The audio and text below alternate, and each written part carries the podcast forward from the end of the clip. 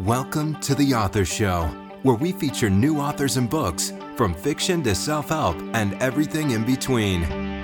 You'll find it all at theauthorshow.com. That's theauthorshow.com. And now let the show begin. Hello and welcome back to the show. This is your host, Don McCauley. Today we're welcoming the program author Ken Parejko, and he is the author of Kasia's Story. Before I bring in today's guest, a quick reminder that selected interviews are available at our website, as well as on major platforms like Amazon Music, Google Podcasts, Spotify, Pandora, and many more. Ken, how are you? Hi, I'm fine. Well, tell us a little bit about yourself, please. I'm a retired biology professor who grew up in northern Wisconsin. In addition to being a biology professor, I've always wanted to be a writer. I wrote my first novel about 40 years ago. It went in the drawer and never left it, just like you wouldn't expect a new carpenter to build an elegant dining room table and do a good job of it the first time. It takes practice, and I believe that writing a book takes practice. So I, during the course of the last 40 years or so, in addition to teaching, I've written, well, I've written five books. Four of them are on Amazon now. The first one is still in the drawer. So tell us about your book. Well, Kasia's story is about the last 20 years of the life of an elderly widow named Kasia living in Krakow, Poland 500 years ago. But more importantly, it's about how she tries to do the right thing, especially with regard to the country's Jews, and how doing the right thing ends up getting her into trouble.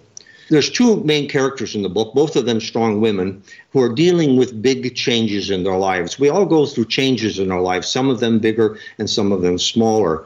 Kasia's husband dies, and now she has to learn how to be a widow. Her strength, she's a strong woman, her strength is her love of family, her curiosity about everything, including spirituality and religion, and her resilience. The other strong woman is Poland's queen, Bona Sforza, who as a child lived in Milan with Leonardo da Vinci when he'd come to paint his Last Supper. She's brilliant, She's beautiful, and she ends up marrying Poland's King Zygmunt, who is 27 years older than she is. She's had to move from Italy and its Renaissance to this backwoods country in the far north, learn a new language, where the king's advisors let her know they'd prefer they'd never had to meet her. Her strength, which she learned from her mother, by the way, one of Da Vinci's lovers, is being very good at playing the game of power politics the fate of these two women finally come together when Kasia ends up being charged with heresy. Now, who did you write your book for specifically? Who's your target audience here? Well, I think anybody who likes to read interesting characters and interesting times will enjoy it. I think of Hilary Mantel's novel Wolf Hall about England's Henry VIII. It's a time period pretty much the same as in my book.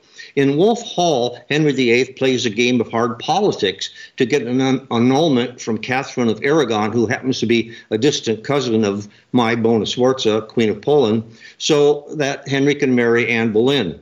Kasia's story has romance in it, but it's not a romance. It has plenty of mystery in it. For example, who it is that tried to shoot the king through his apartment window, but it's not a crime thriller.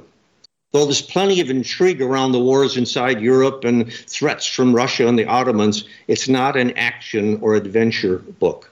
My target audience is readers of literary or historical fiction, especially those with an interest in spirituality. So, could you say there's any type of central message or perhaps underlying theme that you would say runs throughout your book? Yes, thank you, Don. Well, you know, we're living now through difficult times. You only have to look at the news on TV or read it on your desktop or laptop. And Kasia and Bona Sforza did too. It was the Reformation. If there's a central message, it's about how to be a good person. In one scene in chapter 8 of my book, the king and his fool Stańczyk are discussing a woodcut and the woodcut shows how to rise through life's difficulties and reach what they call the castle of true happiness. Monarchs in medieval or Renaissance times, by the way, kept fools by their side to turn to when they needed someone they could trust and not be afraid to tell the truth to power. To reach the castle of true happiness, the king and his fool decide and that's the story of my book, we should live a virtuous life. That means being empathetic, unselfish, and self aware, regardless of the cost. Those are virtues that Kasia demonstrate, but the Queen does not.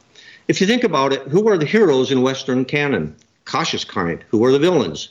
Those who, like Bona, up to their waist in political intrigue, base their decisions on how to hold onto or increase their personal power, not on what's right. So, if you had to choose, what would you say is the single most important idea you're sharing in your book that's really going to add value to the reader's life? Yeah, that's a good question. Like I said, I think what we need to do is think about our decisions. And if we can, while we're doing that, keep everyone else's well being in mind, in our heart, above our own. We have to take care of ourselves, but if that's all we worry about, we won't end up in the castle of true happiness. So, if you were asked to compare your book with any book out there we might already be familiar with, which book would it be and why? Well, I already mentioned Hilary Mantel's Wolf Hall, which is a riveting read about Henry VIII and his court, Cromwell, Thomas More, Cardinal Wolsey, and of course his wives, Catherine and Anne. We all know some of this history built from interesting characters and interesting times. Hardly anyone knows about it, except in Poland, know, knows about it from Kasia's story's viewpoint the story of King Poland's court at about the same time. His Wulstanchik, his advisors, his wife deserves being told too. So, what can you tell us about some of the characters in the book? Well, I've already mentioned Kasia. After her husband dies, she moves into a suburb of Krakow called Kazimierz. As a goldsmith, her husband had been making ritual objects for Kazimierz's Jews. Moshe Fiszel, an important person among them, becomes a close friend of Kasia's. Her other friends include some she meets among the city's more educated, at salons she attends where topics like theology and politics are discussed, and then there is her own knitting circle. One of the more surprising discoveries in my research was that Poland's Queen Bona was writing to the Sultan Suleiman's wife in Istanbul. The Suleiman's wife, and this was a fascinating thing I picked up in my research, was a Polish woman who was kidnapped by Crimean Tatars and sold at Istanbul's slave market and then presented to the Sultan Suleiman as a gift. Their first night together, Suleiman fell in love with her.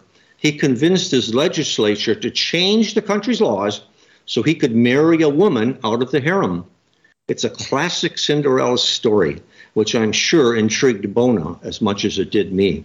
So, did your environment or upbringing perhaps play any major role in your writing? Yes, that's also a good question. Like Hilary Mantel, I was raised a Catholic, and like her, I moved away from the church.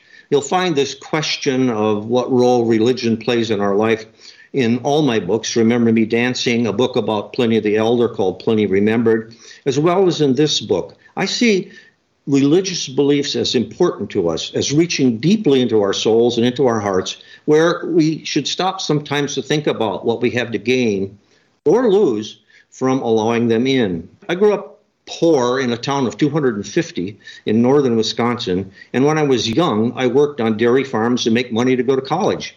From that, I think I can portray hard work and poverty from the inside out. Kasia, in my book, was born on a farm and is traveling to her brother in law's funeral. And in the evening, while staying overnight at an inn, she watches a cow being milked and has a chance, once again, to drink the warm, sweet milk straight from the udder, something I've done. So, what can you tell us about this genre and why you decided to write in this genre? I write mostly historical fiction. I like the structure that it provides me, and I really enjoy doing the research digging up little treasures like I found about Leonardo da Vinci and the wife of the Sultan of Turkey, Sultan Suleiman, and using that structure then, based on what I've learned about the characters as I do my research, I begin to fill them out and give them a life of their own. I let them go then and take the story where they need to take it. So, what's been your most rewarding experience since publishing your book? Well, the book only came out about a month ago, and I have a number of people who have read it. And but the most rewarding experience I've had was advertising it on Facebook ads. Some of them directed at Poland. And of course, there's a lot of interest in that period in Poland and in Bona Sforza, and not so much in Kasia. She's not so well known, but King Zygmunt and the history of the Reformation in Poland is of interest in Poland. And I've gotten literally thousands, almost ten thousands of likes on some of my posts in Poland. So, how would you describe your writing style? I'm not sure I can answer that question, Don. I write. I do it because I enjoy doing it. Along the way, I'm sure I've developed my own style, whatever that is. Marshall McLuhan, when talking about the media, said we should not ask a fish to describe the water. I'm not Hemingway. I'm not Faulkner. I'd be complimented if you called me Chekhov, but unfortunately, I'm not. Now, your characters, are they pure fiction or do you draw from people you know in real life? I write historical fiction mostly, but I put into my characters the attributes of people I know in my real life, and that helps bring them to life. So, if you had to choose, would you say you're more of a character artist or more a plot driven writer? I can't make that choice. I think both. I create a stage which history tells me about, which is the time and place of my book. I spent a lot of time researching what that stage should look like. Then I drop my characters onto that stage and tell them, now, you improvise. They do. And sometimes they surprise me where they take the story. Now, most authors have a very specific reason for writing a particular book. What was your reason for writing this book? Well, I, I wanted to remind people that, in a sense, there's nothing new under the sun. And that comes from developing themes and events in historical fiction, which reminds people, oh, I thought that, I did that, or that's happening again today. Yet everything under the sun every day is new, and that's the plot of the very book that you happen to be reading.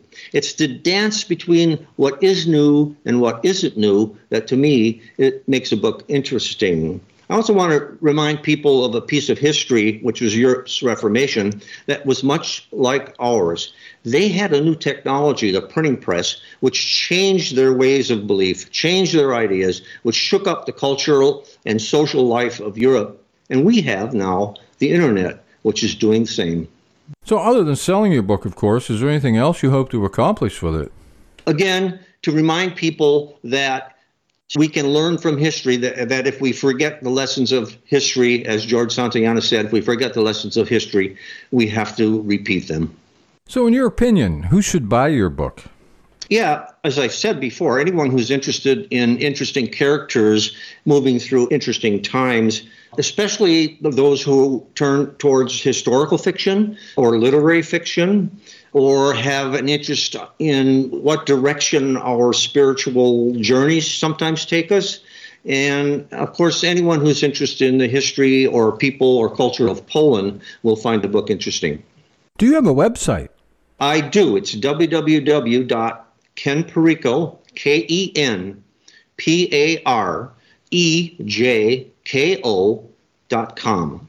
Well, this has been just great. Our guest today has been Ken Parejko, and he is the author of Kasia's Story. Ken, thanks very much for being with us today. Well, thank you, Don. It's been a pleasure.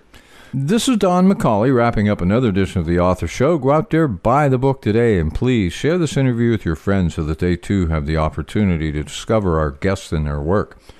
The Author Show can be accessed at any time at theauthorshow.com. And whether you're an author who would like to be featured or a reader in search of new books to read, The Author Show is a great place to start. Check us daily as we continue to introduce wonderful authors of very interesting books on The Author Show. Thanks for listening to The Author Show. Find out more about authors and their work at theauthorshow.com. Theauthorshow.com Tune in next time to another great author on The Author Show.